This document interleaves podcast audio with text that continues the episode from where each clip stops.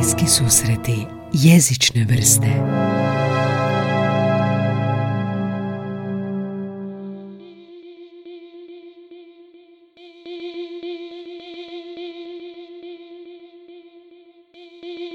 Kako biste Englezu preveli riječ uhljeb?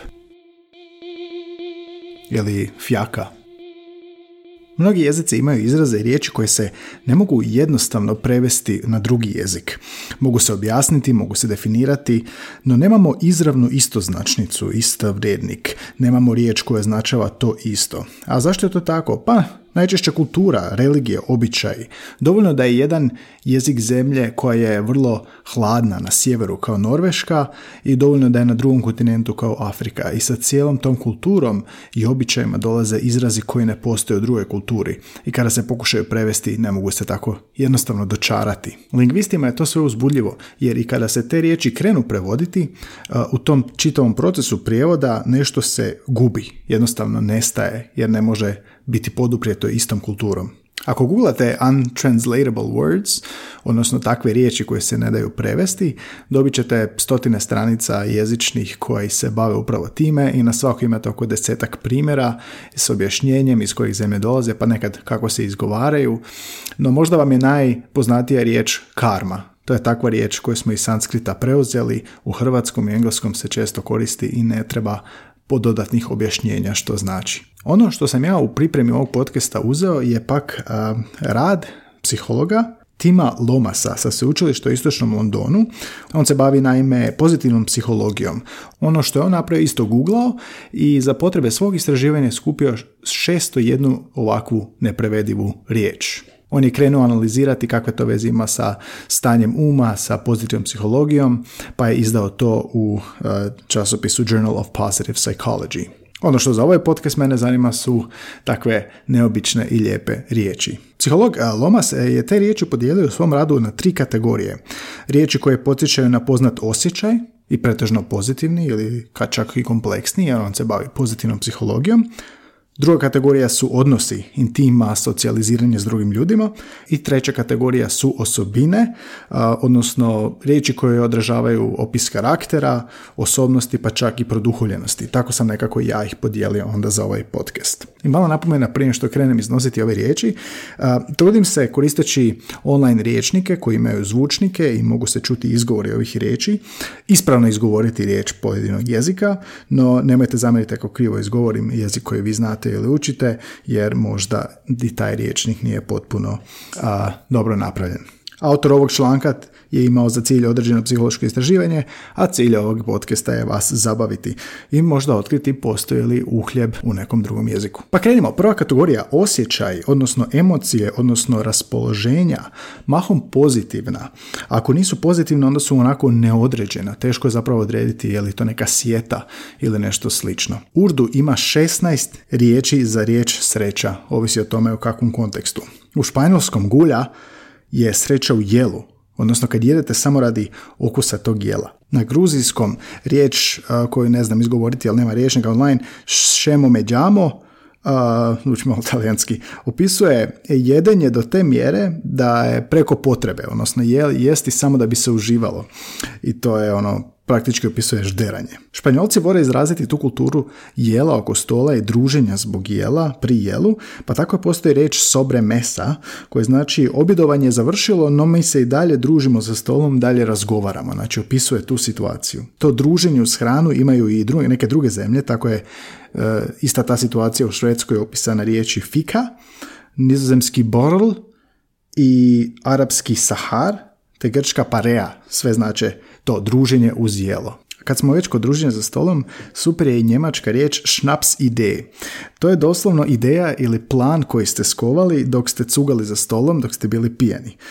šnaps ide. Šnaps je rakija, a ide je ideja. Odlična riječ. Norvežani imaju lijepu riječ utepils, koja bi doslovno značila ispijanje piva vani za vrijeme toplog dana. I kad smo već kod zabave, a Portugalci imaju pojam za trenutak kad onako otpilite sve obaveze kako biste se zabavili. A ta riječ je jazzbundar. Njemci slično kažu Feierabend za večer nakon posla u kojem se opuštate i može čak i slavite.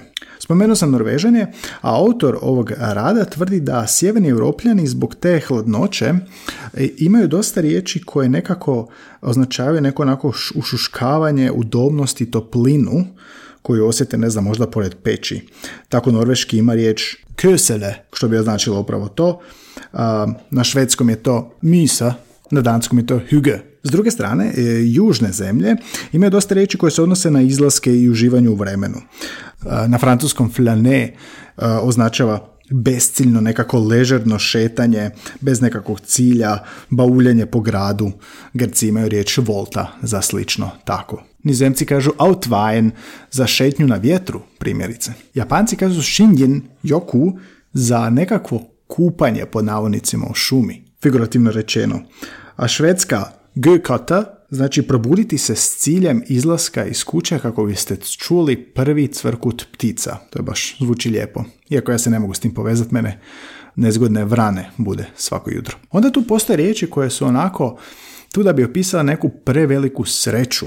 Iako to zvuči kao što je George Cullen rekao, kao neka dijagnoza, presretan biti. Na švedskom njuta je izvanredan osjećaj zahvalnosti arapskom narodskom postoji jedna prekrasna riječ tarab, ako se tako izgovara, a to je stanje ekstaze uzrokovano odličnom glazbom. Uh, to već mogu zamisliti. I sada slijede riječi koje opisuju nekako dugotrajnu, stabilnu sreću. Na sanskritu postoji riječ sukha, to je stanje nekakvog cvjetanja od sreće uslijed etičkog i duhovnog sazrijevanja. U budizmu postoji riječ nirvana, to je poznata je ultimativni oblik sreće koji je lišen svih oblika patnje. Neki kompleksni osjećaj.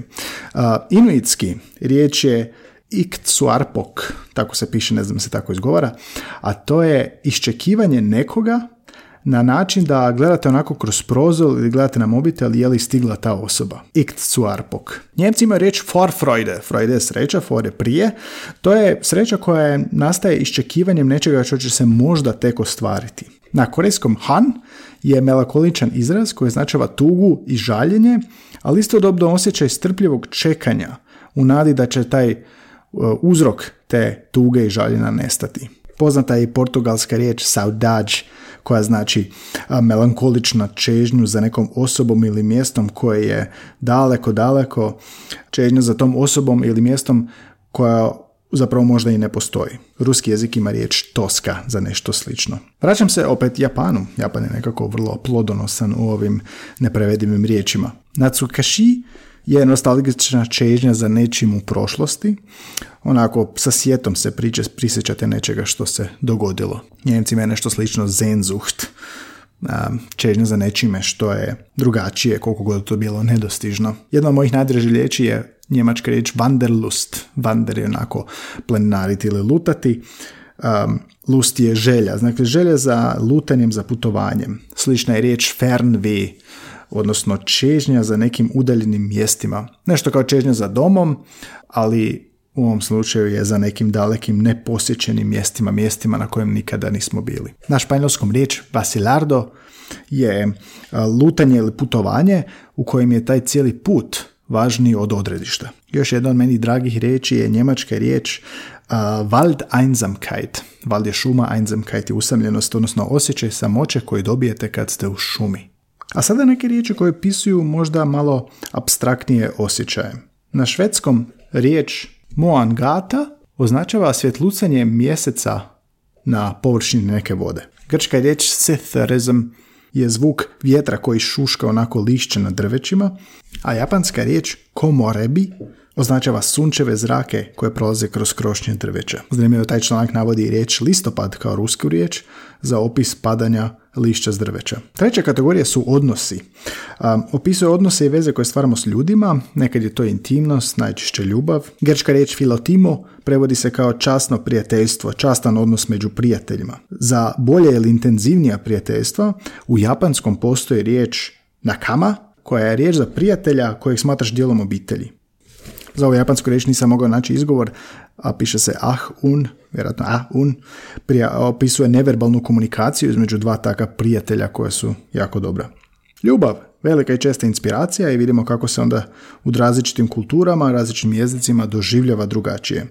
Na aboriđinskom jeziku a, pintuju riječ kanjininpa je intiman odnos između onog koji se drži i onog koji drži, u smislu majke koja drži dijete. Na filipinskom jeziku uh, Tagalog, tako se zove jezik, gigel, ne znam kako se govora, je želja za uštipnuti nekoga za obraz koliko je voljen ili sladak. Neke riječi izražavaju čistu požudu.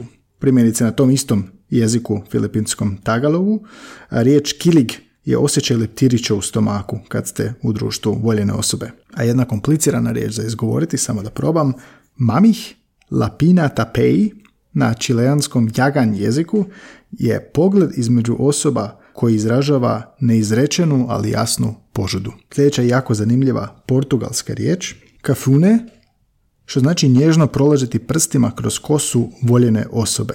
Na francuskom retrovalje je radost koju ponovno osjećamo kada sretnemo osobu nakon dugog rastanka, nakon dugog vremena. Na boro jeziku Indije postoji riječ onsra.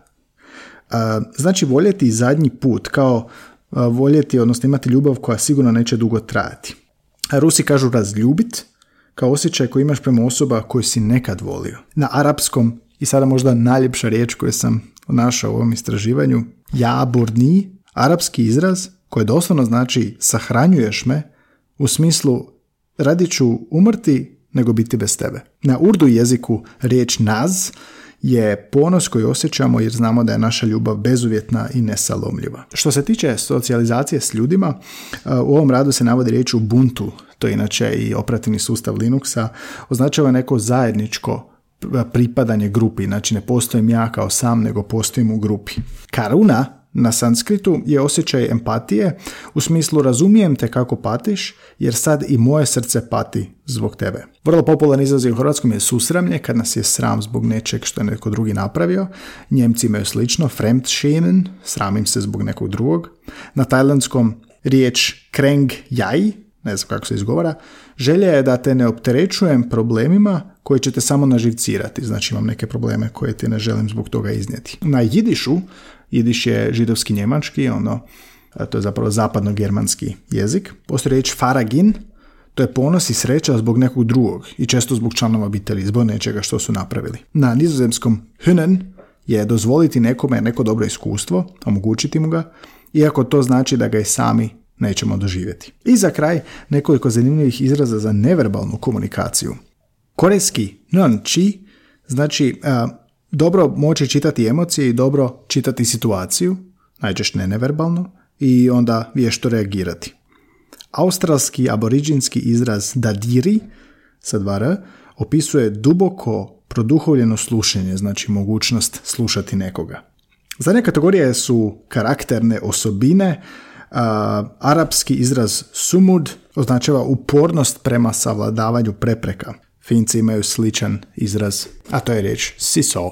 Na japanskom riječ gambaro znači dati se od sebe, to jest dati više od sebe za neku situaciju. Arapska riječ baraka je prenijeti na nekoga svoju duhovnu energiju. A orenda na jeziku domorodac u Africi, jezik koji se zove Huron, opisuje snagu ljudske volje da promeni svijet. Na mađarskom postoji riječ PM tođu, što znači bez mozga nešto napraviti, kao donijeti odluku bez korištenja mozga. I za kraj, evo jedna riječ koju lingvisti navode da je najteža riječ za prevesti na svijetu. Riječ je iz Demokratske republike Kongo, kaže se ilunga i to označava osobu koja je spremna oprostiti i tolerirati možda to i drugi put, ali nikada treći. Dakle, osoba koja možda daje drugu šancu, ali nikada treću. Eto, nisam našao nigdje ni u jednom jeziku i ima hrpe dostalih riječi, rekao sam na početku ukupno šesto. Nisam našao ni jednu istovrednicu za riječ uhljeb, ali fijaka je recimo nešto što se da pronaći. I možda najbolje zaključiti da sa određenom kulturom i određenim običajima i specifičnostima podneblja, područja i te kulture dolazi riječ koja se ne može prevesti na drugi jezik, čisto zato što taj jezik nije dio te, tog podneblja i te kulture i to je nešto predivno u jeziku i zato ih valja recimo i učiti na stranom jeziku jer ovakav prijevod nije to to. Koje su riječi neprevedive s hrvatskog koje vi volite ili koje još riječi ste čuli da su ovako neprevedive s drugih jezika? Napišite ovdje u komentaru na SoundCloudu ili javite na Facebook. U ovim epizodama jezične trivije donosim najviše zabavu jer jezik je igra, jezik je zabava, a ovdje je zaista jedinstveni primjer kako je jezik zabavan i specifičan diljem svijeta. Pratite ove epizode svaki četvrtak, bit će epizode o jezičnim zanimljivostima, o učenju jezika, te o jezičnim reakcijama na nešto što doživimo u medijima, a ponedjeljkom i dalje ugošćujem uh, inspirativne goste koji se na neki način oslanjaju jezik kako bi nešto u životu radili ili postigli. Slušali ste bliske susrete jezične vrste, ja sam Gaj Tomaš.